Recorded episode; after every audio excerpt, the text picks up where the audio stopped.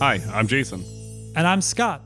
Welcome to Skipped on Shuffle, a podcast where we delve into an overlooked song by a popular artist. Today's episode, we're covering the Beatles song Hey Bulldog off their 1969 album Yellow Submarine.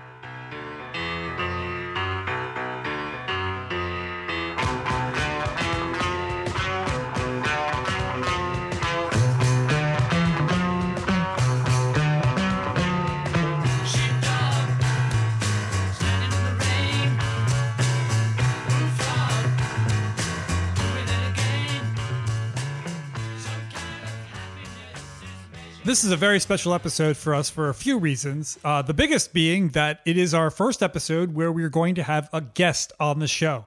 Uh, we have done almost 60 episodes so far, and so far it's always been just Jason and I.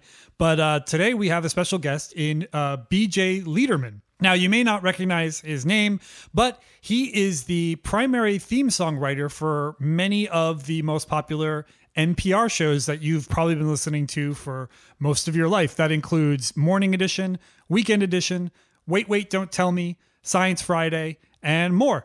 And so he uh, actually reached out to us. He came across a Skipped on Shuffle episode, I believe our Simon and Garfunkel episode, if I remember correctly, and really enjoyed it and uh, told us that it reminded him of an idea that he had had for a similar situation of examining overlooked songs.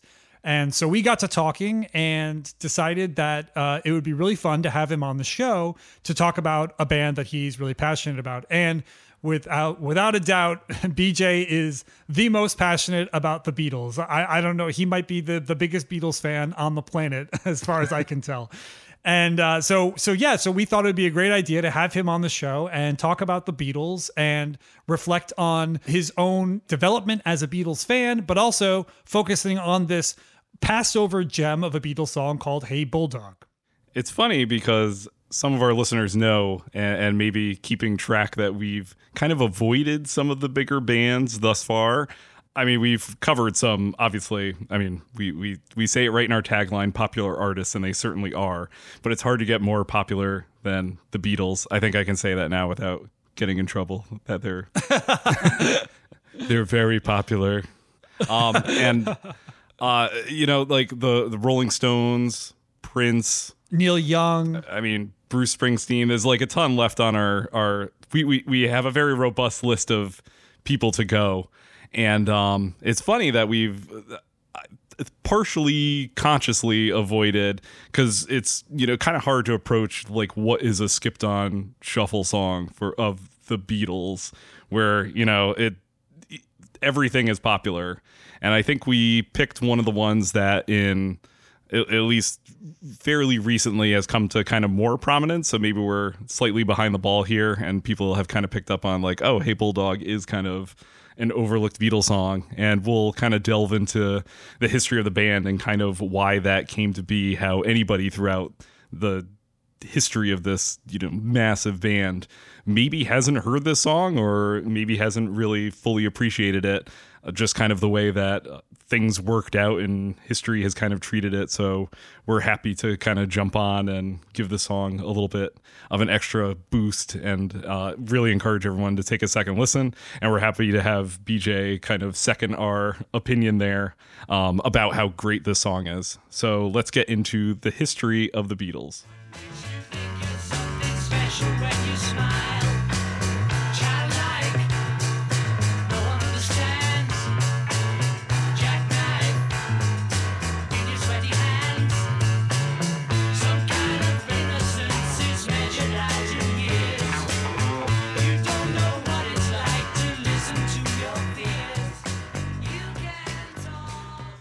So, since this is the Beatles and many robust histories of the band have been written, we're going to try to quickly get through the history um, in order to jump to Yellow Submarine and Hey Bulldog and other related topics, because likely we're telling a, a lot of things here that people might already know, but will help for you know a little bit of context. The Beatles began with John Lennon and Paul McCartney playing music together in their home of Liverpool as teenagers in 1957. The following year, George Harrison would join the band on guitar, and by 1960, the Beatles were playing in Hamburg, Germany, with a steady string of residencies over the next two years. When they weren't overseas, they were performing around Liverpool and growing in popularity in their hometown. In early 1962, they officially made Brian Epstein, a local record store owner and music columnist, their manager. A few months later, he landed them a deal with EMI and their Parlophone label and a producer by the name of George Martin. Martin soon had the Beatles replace their drummer, Pete Best. By summer of 1962, Best was out and Ringo Starr was in. This completed the Beatles lineup, and we should give a shout out to George Martin and Brian Epstein as well in this arrangement, as they would help launch the band into a category of fame few artists have ever or will ever reach. They began recording with Martin, getting down such now classic singles as Love Me Do and their first number one single, Please Please Me. Let's take a listen.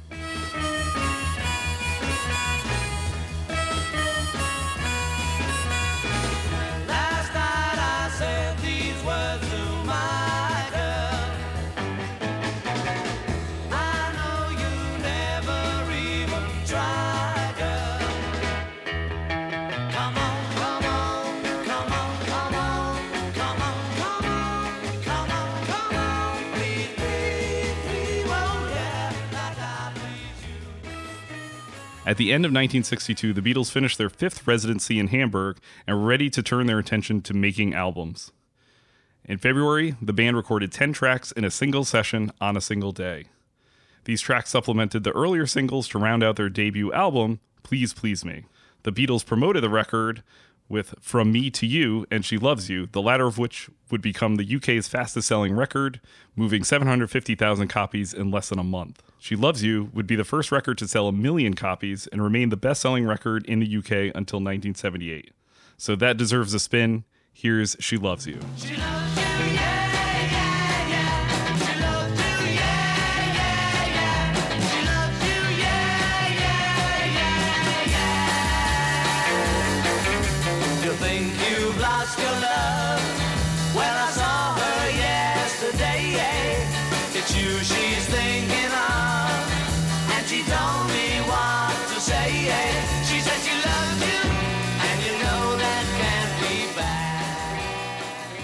As everyone knows, after these releases, Beatlemania took shape, and the band began to tour extensively. And when they weren't touring, they were recording in the studio or dodging the increasing frenzy around the band.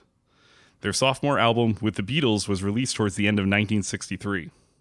Interestingly, none of the songs were released as singles, and instead the label put out the record and then released the single I Want to Hold Your Hand, which wasn't even an album cut. But let's take a listen to that one.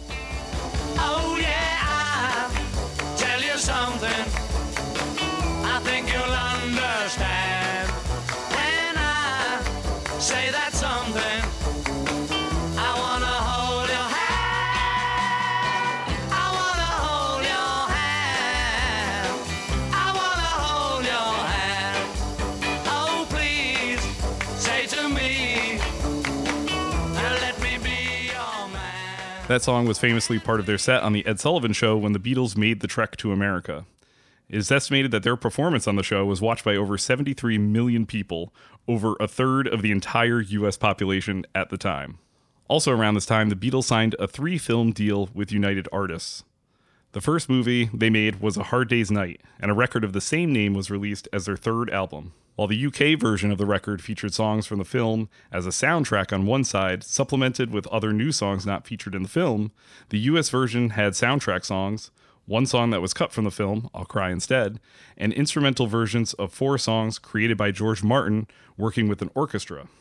This record, while the UK version highlighted the new direction of the band, which abandoned covers, solidified Lennon and McCartney as the primary songwriters, with Harrison's and Starr's vocals becoming more limited. The band would briefly skip this transitional phase with their fourth album, Beatles for Sale. That album did feature many covers, as with their first two records, but also hinted towards more experimentation in the studio, including using reverb and feedback and incorporating different instrumentation, such as varied types of drums. Help, their fifth record, was once again a soundtrack to accompany their second film, with the UK release drastically different from the North American release again, with several orchestral pieces. I mention these differences because Capitol Records released the Beatles albums in America, which were different from the Parlophone releases in the UK. And I feel this difference might help explain some of the reasoning and reaction when we get to our discussion of Yellow Submarine, which was also a soundtrack. Before we get there, let's take a listen to one of the most enduring singles from that album, and one that features only a single Beatle, Paul McCartney, and his song Yesterday. yesterday. All my troubles seem so far away. Now it looks as though they're here to stay. Oh, I believe in yesterday. Suddenly, I'm not half the man I used to be. Their next two records, 1965's Rubber Soul and 1966's Revolver, completely changed the musical landscape in terms of the quality of songwriting and use of the studio to craft many unique compositions, which at the time would be difficult or impossible to accurately reproduce on stage, given the instrumentation involved in sonic experimentation in the studio. A great example of this new frontier would be the Lennon penned Tomorrow Never Knows. Let's take a listen.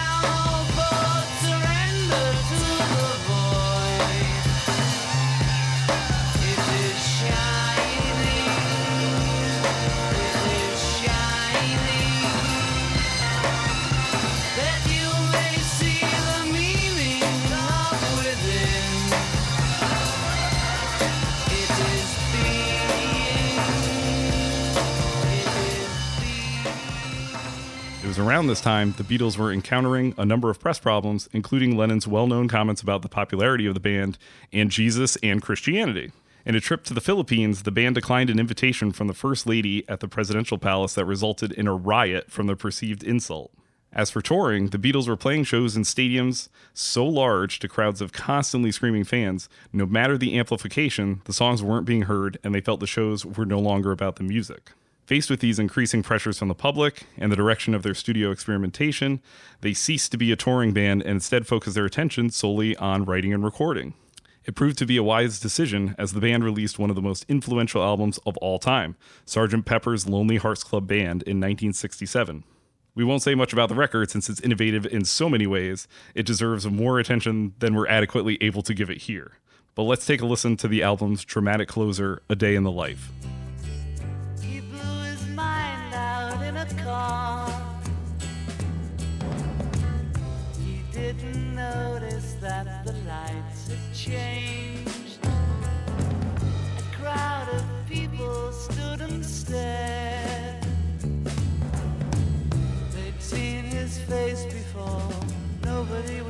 Oh.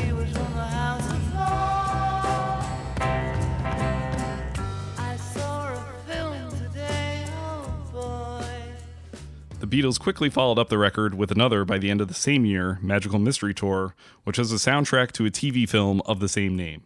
In the UK, the new songs were released as a double EP, while it received a release in the US with the A side as the soundtrack and the B side including recent singles. The band followed a more psychedelic direction with the record, but still had a number of catchy pop tunes, including McCartney's Hello Goodbye, one of the singles I just mentioned. Let's take a listen.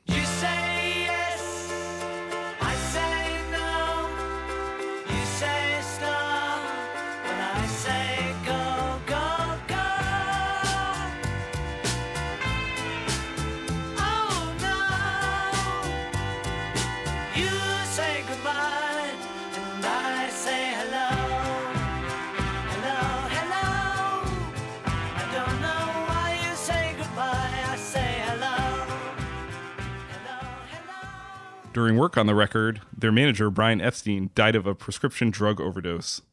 The event left the band members disagreeing on which direction to go. McCartney wanted to work on the record, George Harrison wanted to pursue transcendental meditation, and Lennon was in no rush to get back to work.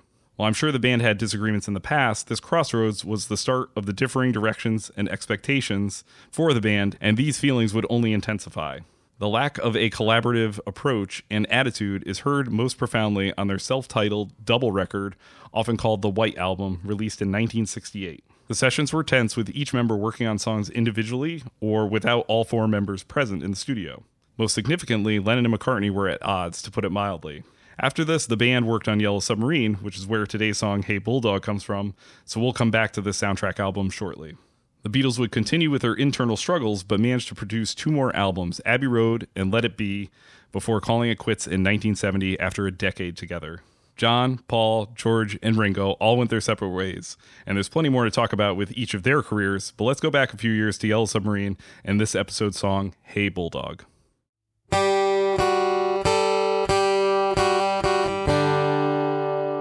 We hope you're enjoying this episode of Skipped on Shuffle.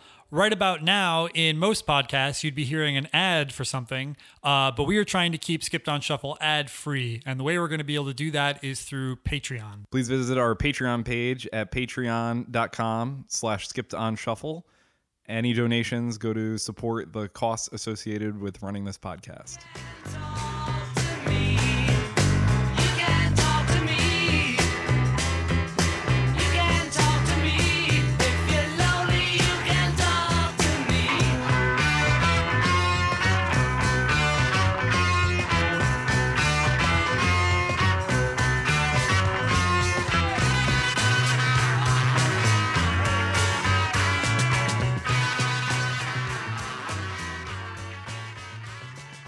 So you just heard Jason give a history of the Beatles, a very brief history to give an overview for people who maybe aren't super familiar with the group. But uh, now we want to bring in BJ Leiderman, who is the guest of, of this episode, uh, who is Beatles fan number one and uh, is going to help us sort of get to the bottom of what was going on at the time with the Beatles when they were making the song Hey Bulldog and the companion album with it, uh, the soundtrack to the film Yellow Submarine. So, uh, yeah, so welcome, BJ. Thank you so much for being on our show. Hello, it's good to be here. It's good to be anywhere at my age. So we're obviously, Scott mentioned, talking about Yellow Submarine. So we're back in the late Beatles era of 68, 69. The band is kind of starting to fall apart at this point and feeling a little bit more like a, a day job, I think. I don't know if you'd agree with that, like kind of clocking in, clocking out. And well, you know, they were tired of. Who wouldn't be tired? you know, who wouldn't be tired if, if you're a Beatle? I mean, if, if you've seen that uh, Martin Scorsese documentary, the four-hour thing about George Harrison, you know, there's a cut in there where they're interviewing um, Eric Clapton. they just cut to him and he's laying on the couch, and the interviewer had just asked him, you know, what it was like hanging with the Beatles, and at once they even asked him to join af- after he you know came in and did that solo on "While My Guitar Gently." We, he, first he said, you know, I can't go in the studio with you. Are you kidding? and then, but when he, he said, "My God, it's like." Everything's on ten, you know. That it's it's frenetic. They love each other on ten. They hate each other on ten. Um, things by then, yeah, they knew they were winding down, and I was a kid.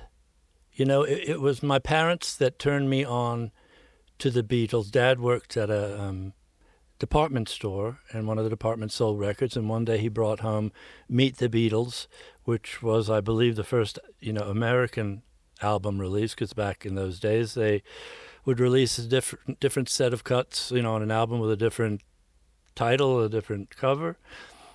And um, this was my first intro. I think it was before my mother plopped me down in front of the TV to watch uh, the Beatles on the Ed Sullivan Show, you know. And I, it's you know, a TV back then was a TV with a speaker the size of you know a saucer, but still, um, something went through my whole body then, and I, I said, I don't know what this is, you know. I I know the music, I love the music, but to see them anyway, it was an experience. But back to the, the matter at hand. So yeah, I mean, this is kind of an interesting time for the band because they're coming off sort of the high of Sgt. Pepper's Lonely Hearts Club Band and Magical Mystery Tour, having done. Well, it, it wasn't such a high if you ask John. John. John called it Paul's granny music. for yeah, for magical yeah, Magical Mystery Tour was again one one of those moments of tension in the band turned turned up to ten, and I find Yellow Submarine so interesting because they're under contract. They had signed this three film deal, had two done, didn't like either of them, and then had Yellow Submarine coming up, and we're like, what's the bare minimum we can do? and it and it, and it, and it was kind of like okay we gotta we we have to be in it and we can just appear at the end and other people are gonna voice us and I don't know if you uh, had watched the Beatles cartoon I did, but I, I think a lot of that attitude was was in reference to you know this crazy weird cartoon for that ran for a couple years I was pretty well pissed off too because I knew that wasn't Paul. You know? I knew that voice wasn't Paul. Ringo, yeah, you know, whatever. But I, I, I sort of, I was, at my grandmother's. You know, my parents would dump me and my grandparents, and but they put the the Beatles cartoon on. Yeah, the Beatles were not so keen uh, to be a part of the movie because it was being uh, done by the same bloke that did the cartoon. Uh, they didn't want to do Yellow Submarine. It was Al Brodax, and he was the one who who produced uh, the cartoon show. But when he went, when they went by um, to see a, a cut of it, you know, at the animation studio, um, they were really impressed with Heinz Edelmann and the animator, and you know, you could tell you you didn't you know you don't have to be a rocket scientist to know that, especially John, but then the rest of them would look at what what was on the screen and go, oh my God, this is not the Beatles cartoon. This is in fact, what we see when we close our eyes because of the LSD we took, you know. Yeah, just just just for the people listening, uh, just just so you guys know, if you haven't seen, there's it is a stark contrast between the Beatles Saturday morning cartoon show and Yellow Submarine. Yellow Submarine is psychedelic, colorful, bizarre, you know, abstract weirdness, and then the Beatles Saturday morning cartoon show is just very straight laced, all straight lines, very boring, very bland. I thought it was lame, but you know, I was a Beatlemaniac by then. You know, I would have watched. Uh, you know, stick figures, um, you know, with slightly Australian accents. And if there was a logo that said the Beatles, I would have gone, yeah. That's kind of the the visual side of things. Yeah. And then on the soundtrack side, they have to deliver a handful of songs. So basically, even though the film features kind of a number of tunes, the soundtrack was only six songs. Two of them, no surprise, but Yellow Submarine and All You Need Is Love, two that had they had already recorded. A couple of George Harrison songs, only a northern song that was left over from Sergeant Pepper's, along with the very trippy It's All Too Much, so that very well fits in with that movie.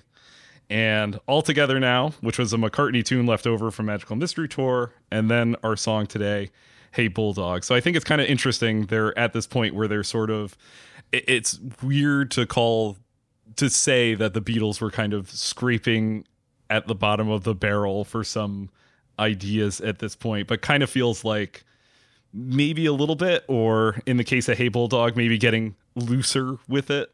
I think that maybe psychically they were scraping more than artistically, you know, hmm. because, and, and it really doesn't matter, you know. Here, here's the thing the reason a lot of people don't know about Hey Bulldog is because it was the sequence from the movie Hey Bulldog, the American version of the movie, excuse uh, me, of Yellow Submarine. The song Hey Bulldog was cut out.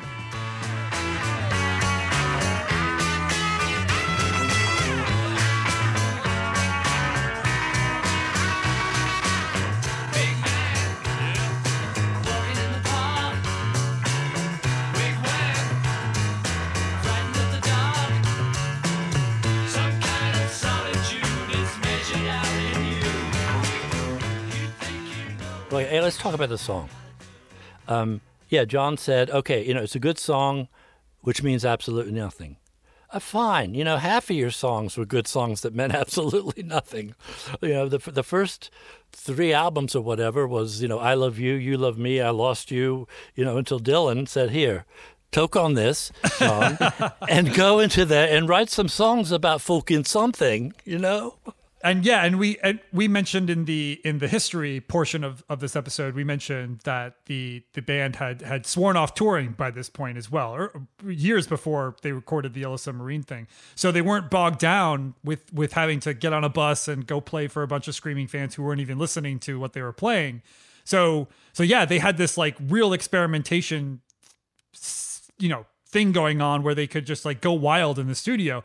But with Hey Bulldog they were kind of stripping that back a bit. Yeah, they did it in a day, about a 10 hour session. And um, they took about 10 takes for a rhythm track. And I think there's a quote with John, you know, he just said uh, to to George Martin up in the booth, you know, we'll just we'll just keep doing them, and you tell us when we get a good one. You know, by that time, you know, they they went from okay, we're John was going okay, spin me from a rope.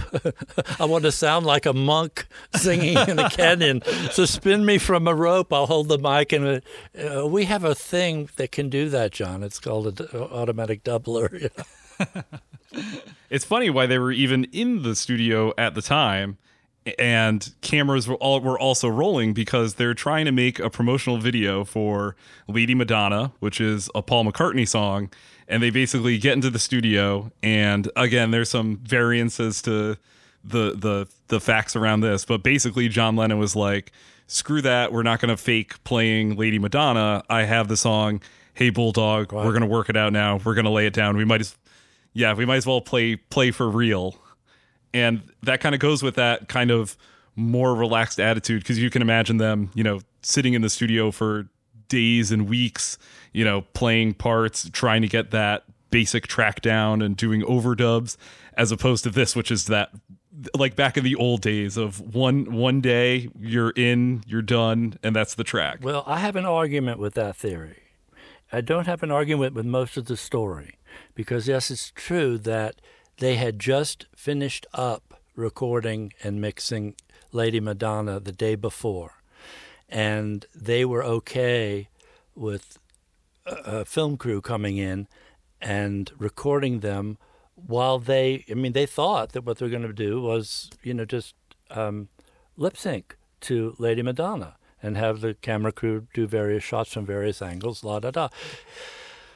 Well, if you look closely, this is what it seems to me like they're doing. It seems to me like they are playing to a mixdown that they got done. Yeah, I mean that was just a way that they did things at the time where, you know, you you would be able to record visuals of a band playing and then record or or have a pre-recorded version of audio and then put it together and that was like the precursor to the music video. But it wasn't nearly as choreographed or played live or anything like that as we would do nowadays.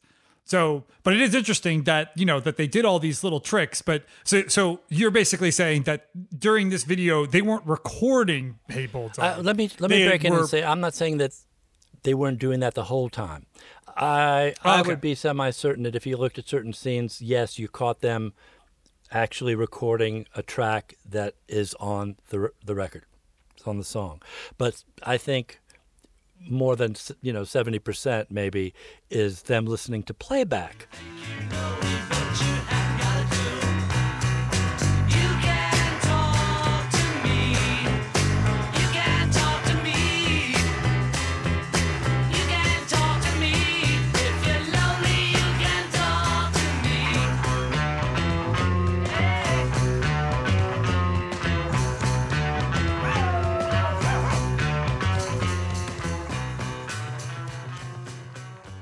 So we've got we've got a bunch of background about this about this song, which is which is great. But I, I, we also want to know. So you've mentioned you know that this is a favorite of yours. This is a you've mentioned this was like a top five Beatles rock song and and one of the best guitar solos of a Beatles song that you've that you've heard. So give us like your personal you you you mentioned that you kind of didn't really get into the song until later. So what happened when you first heard it? When you first heard the the Yellow Submarine soundtrack? the groove of Hey Bulldog. You you can go back to the demarcation between okay, are you a after you get through, are you a Beatles or Stones person? You go, okay, you're a Beatles or Beach Boys person. And even back then, I, I didn't I wasn't able to put my finger on it, but the Beatles, their rhythm had balls. Paul and excuse me, um, Paul and Ringo, right from the get go. You know, one, two, three, five. You could not not move your hips. And then you think of the Beach Boys, and I can't think of one song, I guess until Sail on Sailor, that had any amount of groove in it at all. Sonically, musically, there is no balls to most of the Beach Boys songs. The Beatles could put balls on a song that not supposed to have it. So in in some ways, like "Hey Bulldog" is showing off the absolute prowess of how heavy this band is. Especially when you think about the intro, because, you know, banging away on piano, guitar and drums come in, and then Paul's got the final addition to the song when when that bass yes, part yes. comes and in. You can talk to me. The, the- he doubles the bass super loud Yep. and maybe octave lower. I think.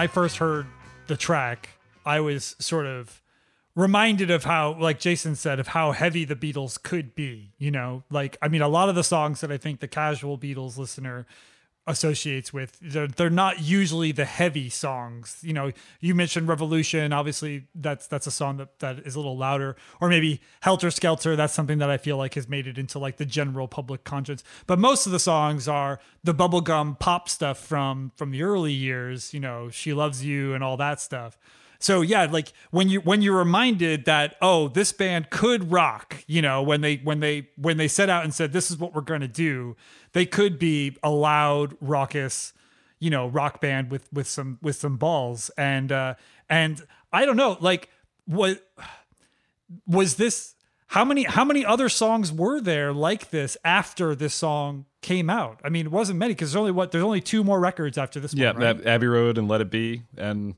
I, I mean, I, I feel like there are maybe moments. I mean, I, I think of like I Want You, She's So Heavy. Yes, but you're right. The the the rock and roll stuff, um, you know, the four four on the floor, straight rock and roll like Revolution. I remember where I was when I first heard um, "Come Together" when it was released. It was so important to me. My parents taken us out to dinner, and I knew that our local rock FM station was going to premiere it at seven.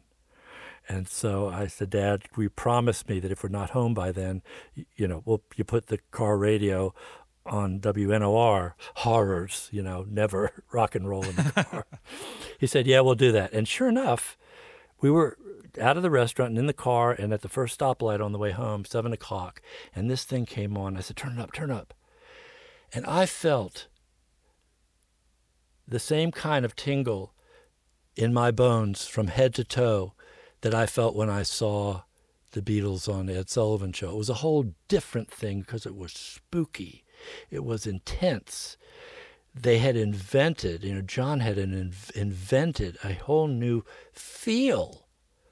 You know, it, they, you know, they said the Beach Boys when Paul came to the United States and uh, went to a radio station that played his test pressing of Sergeant Pepper in San Francisco, that the Beach Boys were listening, and after the record had played, they looked at each other and went, "What are we going to do now?" You know, I think that they they had this powerhouse storehouse of creativity to create new things still left.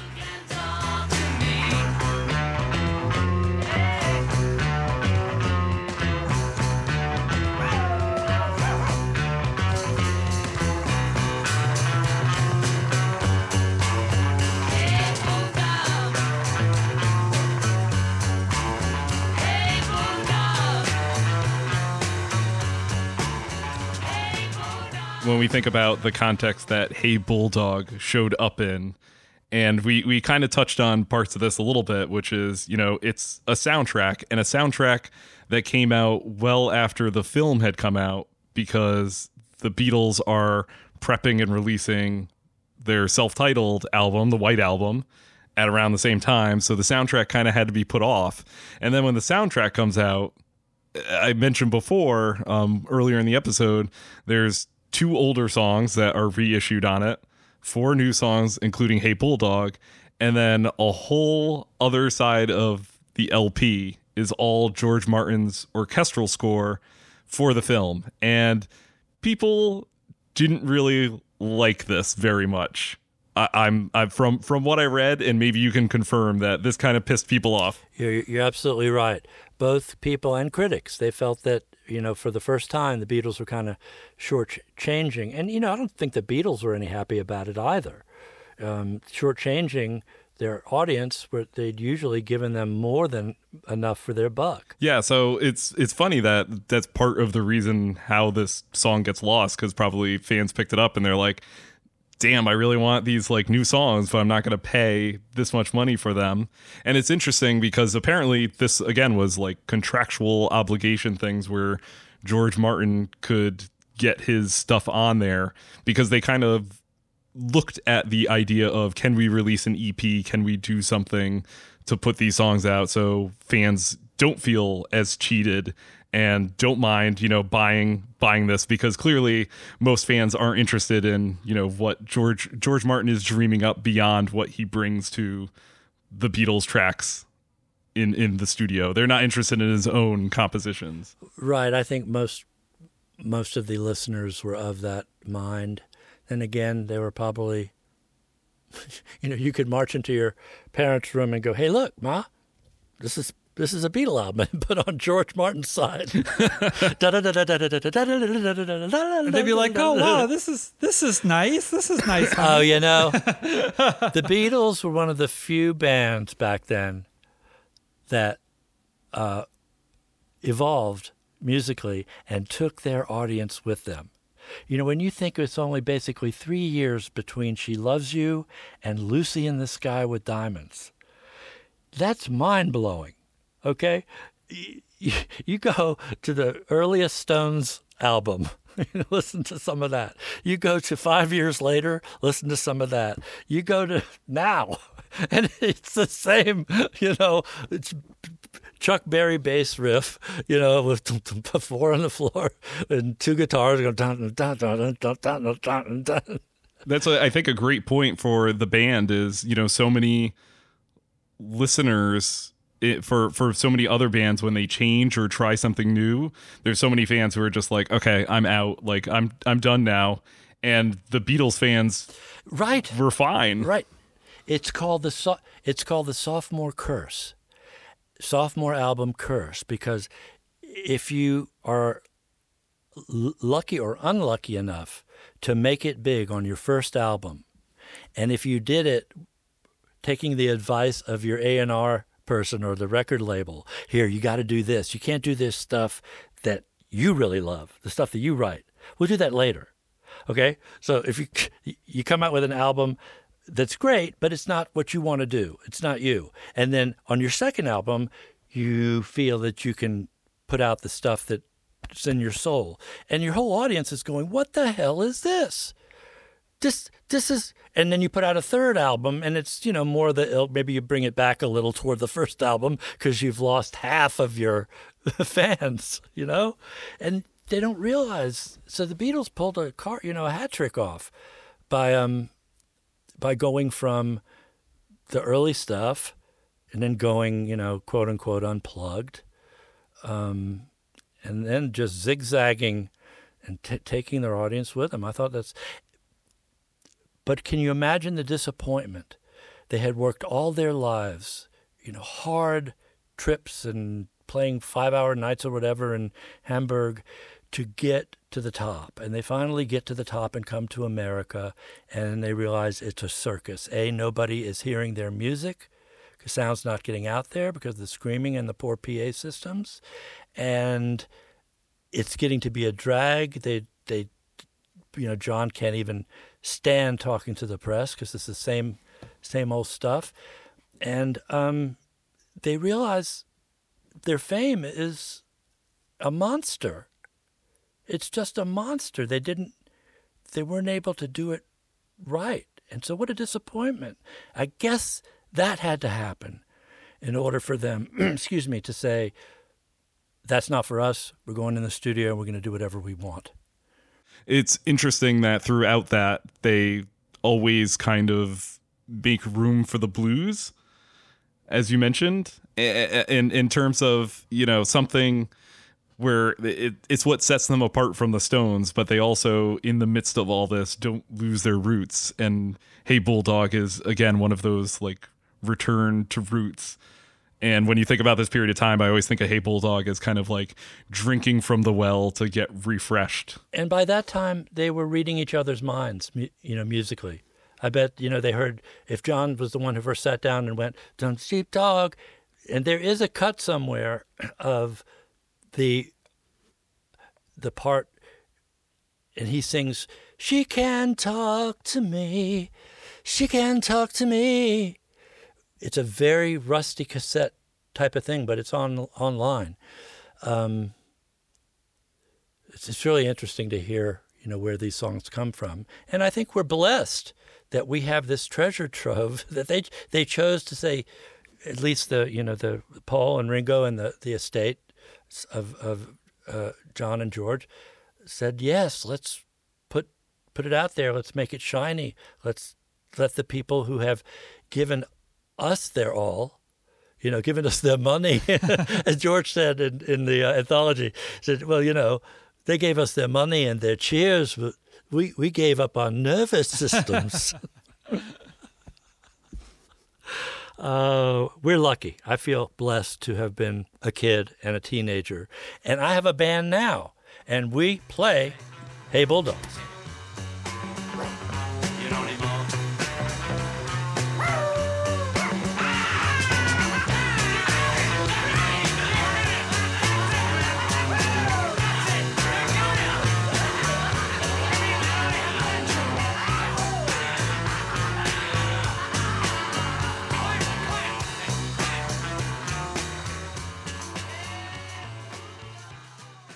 Thank you so much, BJ, for for for taking the time to to tell us about this. It's really cool that you gave us like uh, a personal connection to this song because, like I said, Jason and I we we tend to you know uh, give our own personal connections to the songs that we cover, but we you know we weren't we weren't alive and, and like present at this time and so you know it's it's really cool that that we're able to get that perspective you know in a contemporary sense uh, for a song like this which is you know unfortunately uh, passed over by lots of people even even hardcore beatles fans Thank you for having me on. Um, I stumbled across your your show, and I was thrilled by it.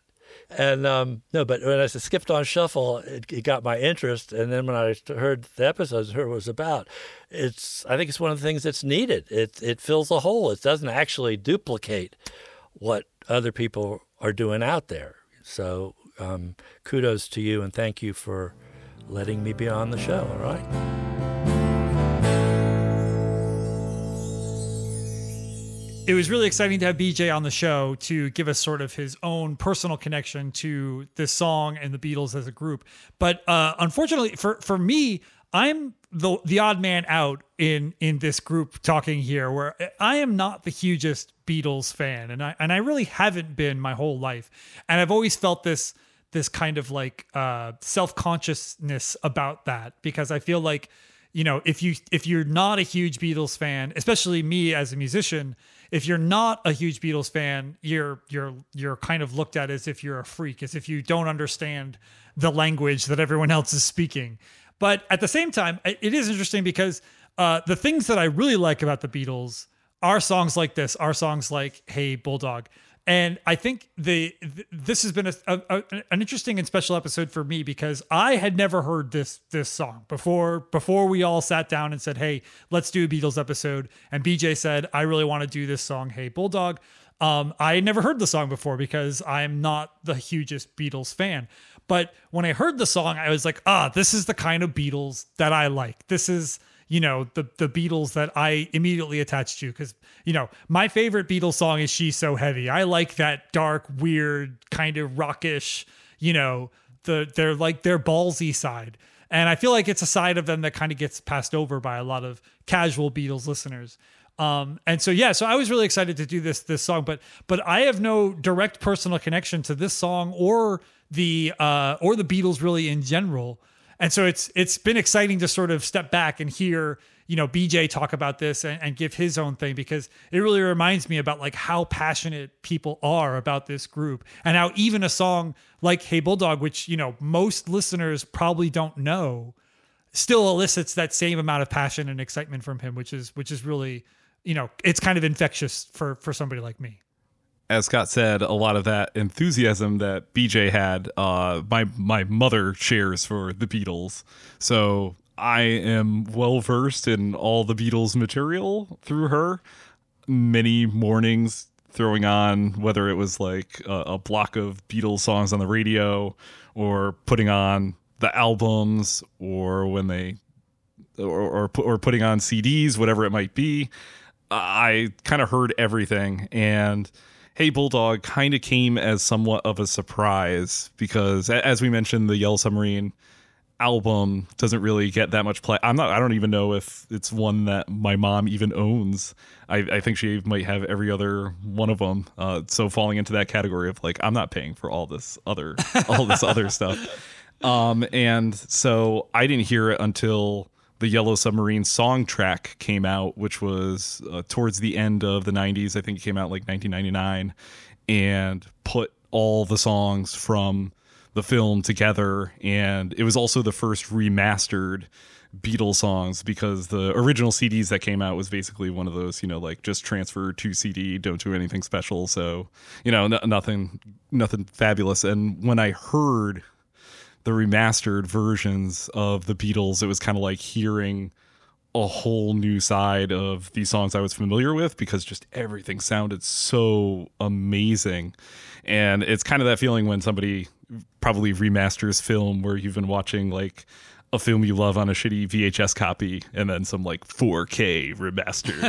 You, you, know version comes out and you're like oh whoa like this movie actually isn't all grainy all the time now. Um and it was and it was that same kind of feeling. It just kind of was it, it was already eye opening for me as a Beatles fan and and listener. And then hearing that was just kind of like a whole nother experience of listening to the band and finding the song Hey Bulldog on there, which was, you know, one that so many people have kind of missed out on. And it's such a fun, cool, bluesy song. So it's been really nice to just kind of talk about and come full circle. I mean, a lot of this music has been with me for a while, a lot of the episodes that we talk about, but probably the Beatles is some of my earliest music listening uh, through my mom, and you know, growing up uh, about the same time as BJ, it's it's always interesting to have a conversation with somebody else who was alive in that era and just how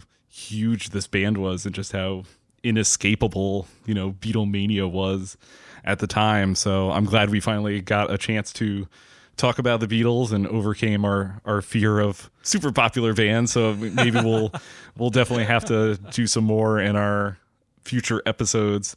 Uh, but this was, we just kind of want to thank BJ Leiderman again for joining us as this was kind of a, a fun, it's, it's not quite as experimental as the Beatles, but have, having a guest on was an, an experiment all, all on its own. So we, we really appreciate that, and we hope that people enjoyed us having a, a, guest on, and we hope everyone's looking forward to a lot more Skipped on Shuffle episodes.